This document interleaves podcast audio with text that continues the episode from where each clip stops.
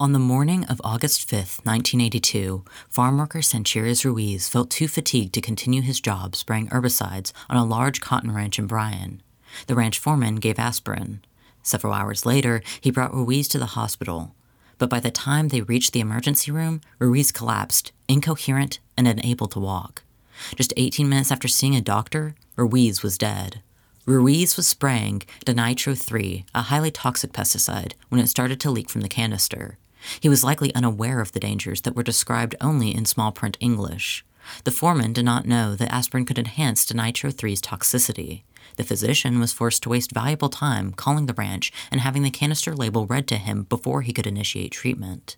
But even then, the pesticide label lacked treatment information for dinoseb poisoning. None of these men were really at fault for their reactions. It was the misleading health information issued at all levels, from workers to doctors, that led to Ruiz's death. Health information on pesticides was buried at best and hidden at worst. Legally, no one had the right to know what pesticides could do.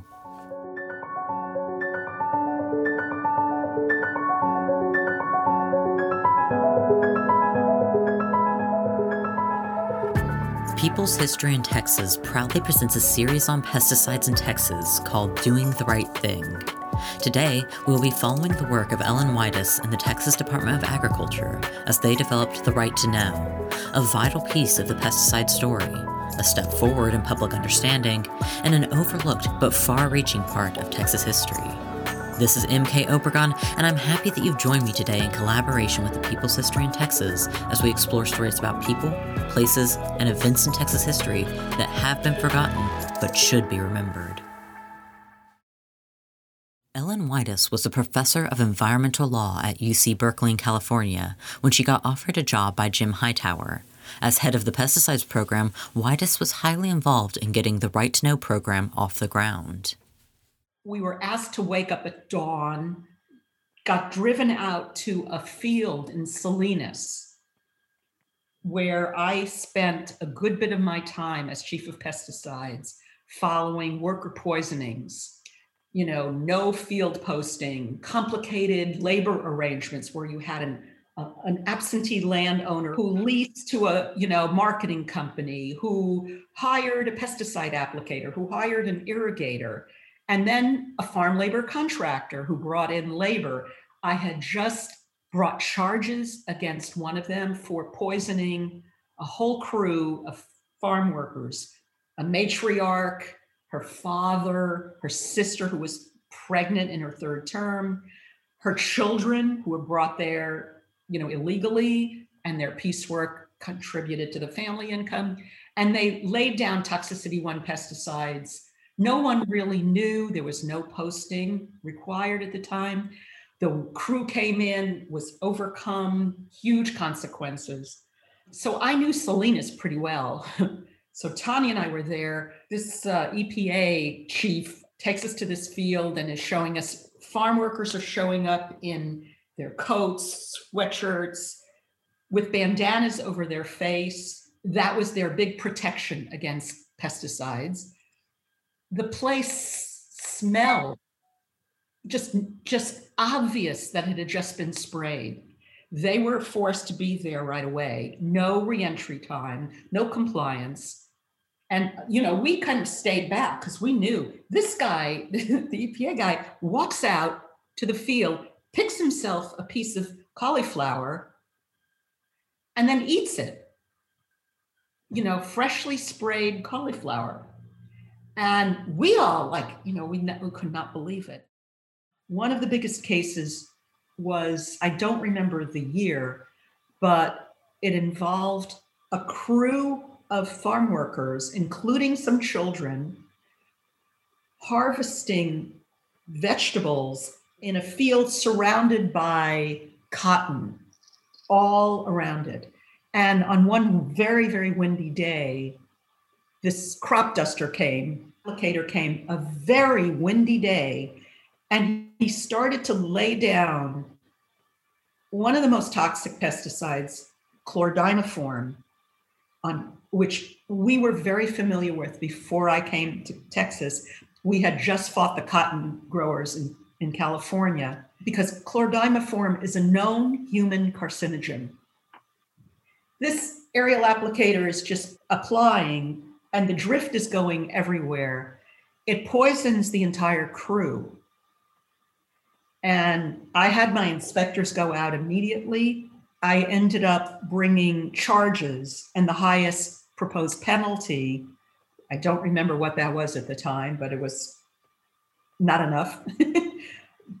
and I also referred the case to the Attorney General's office.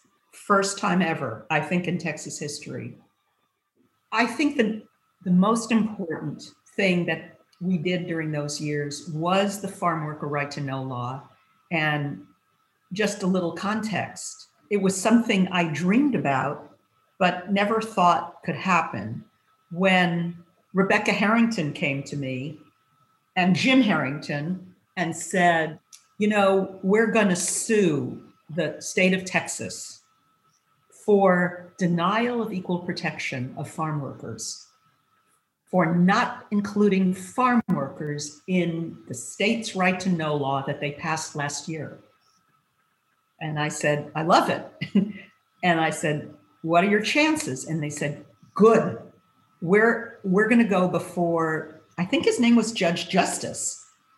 And they had gone to him in the previous years, and they, you know, he ruled for farm workers on workers' comp and unemployment insurance on the same grounds of denial of equal protection. Mm-hmm. I said, love it. So they geared up, armed, armed. And I think that they didn't have to even go to court because the chemical boys knew they were doomed and that they would lose. So they came to me and said, okay, let's write a pesticide a right to know law for farm workers, something appropriate. And in their minds, you know, watered down.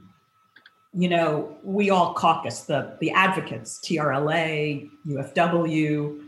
I don't remember if there was Sierra Club, maybe Common Cause, you know, all, all the likely suspects. It wasn't it wasn't a big crowd, but we all caucused. We ended up with a just the slimmest skeleton of a bill because we didn't trust the Texas legislature one bit. You know, we didn't want to give put any meat on the bones. Mm-hmm. We just we just wanted them to know that there was a mandate to for Texas Department of Ag for the pesticide program to come up with a farm worker right to know program, a law and a program. And it was, it was, it was literally like, you know, one page long saying there shall be. And uh, that was good enough because you didn't want them to mess with anything. Well, Right to Know passed in 1988, and in 1989, Sandra Tenorio took over as director of the program. There were still many problems to be worked out, and the Chemical Council fought on every issue.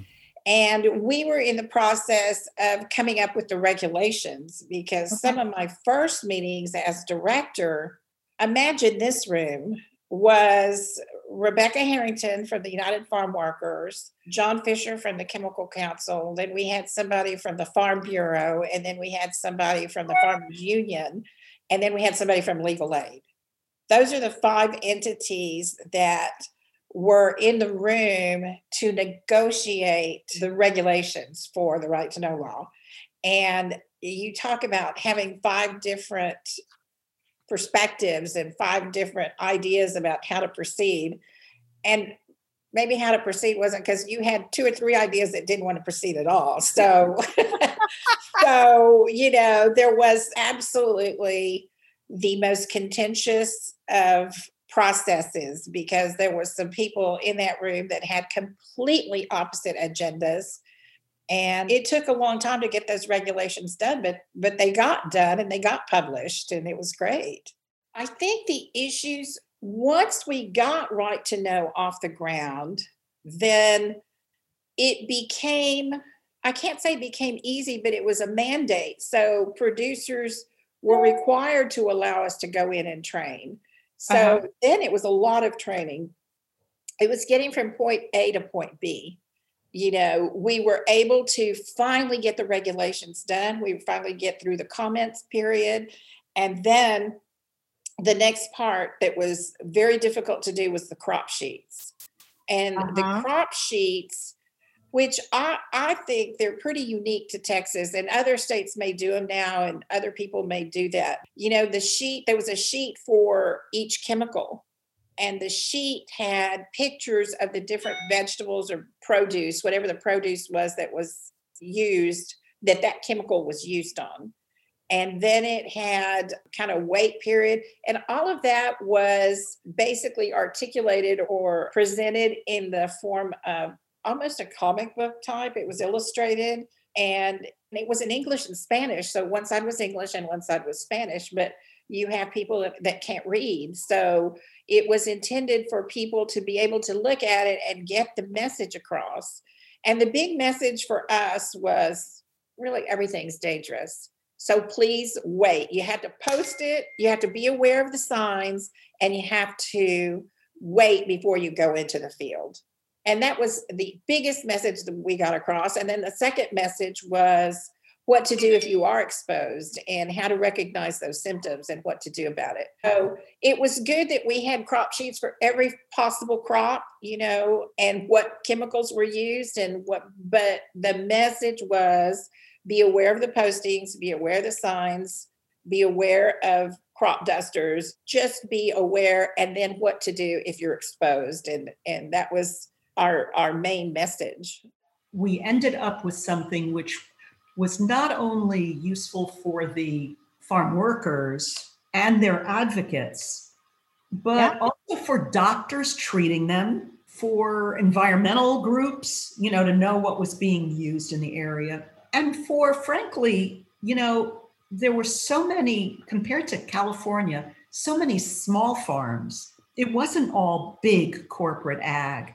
It was many fam- you know, family farmers whose own kids, family members were applying pesticides. So the really, you know, when I, I remember talking to Hightower about it, that this was something actually that was for farmers themselves mm-hmm. so that they could make better decisions about what they were doing instead of using the most deadly uh, toxicity one pesticide or, or a carcinogen in, instead of something that's acutely toxic but not likely to affect reproduction or genetic damage or cancer you know they could make those decisions Speaking in 1985 on the TDA's policies on pesticide education, Hightower clarified the goals which led to this process.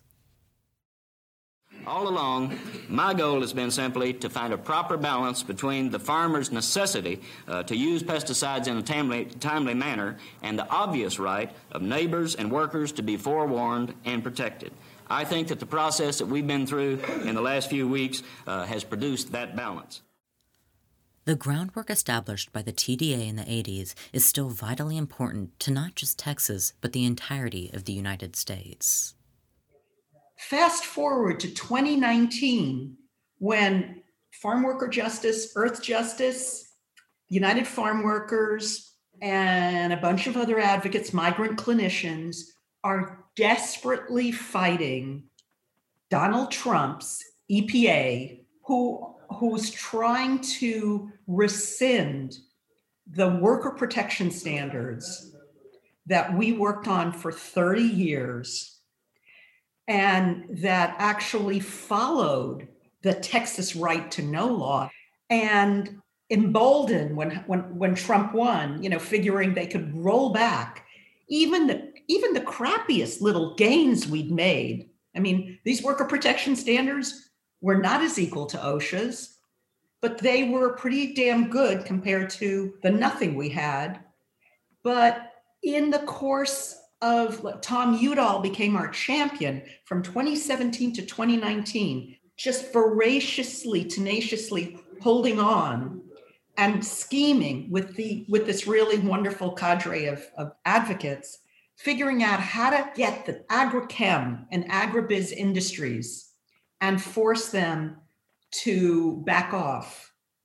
And in the midst of that whole fight, I mean, one of the provisions they wanted to get rid of was the farm workers' right to have their doctors or any other advocate, a lawyer, priest, worker center, anybody, union, get access to their pesticide safety sheets to know what they were exposed to, what the risks were, and to be able to go, you know, go after the company and get proper medical treatment and diagnosis.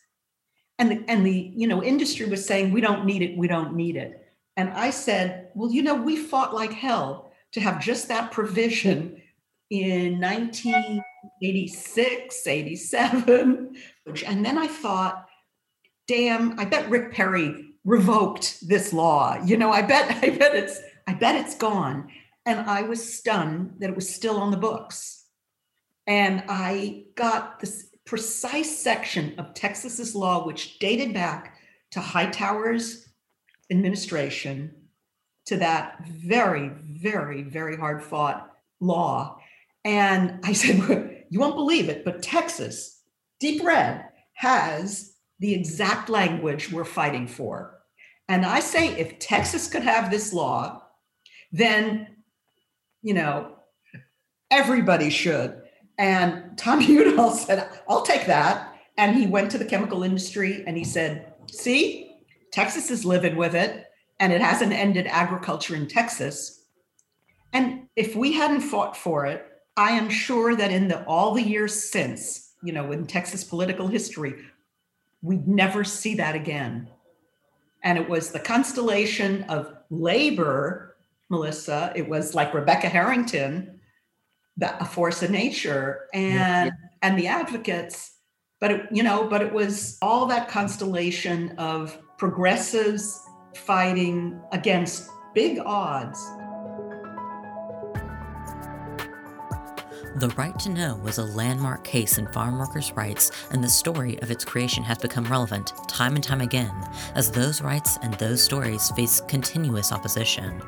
Remembering past activists is an important part of understanding present efforts, and the stories of people like Widess, Tenorio, and Ruiz deserve to be remembered. Keep listening as we mine the archives. Next up is the story of Juanita Cox and the Farm Workers Union and the pressure they exerted on the Texas legislature to increase regulation on pesticides. Visit our website at www.peopleshistoryintexas.org, like our Facebook page, and subscribe to this podcast series.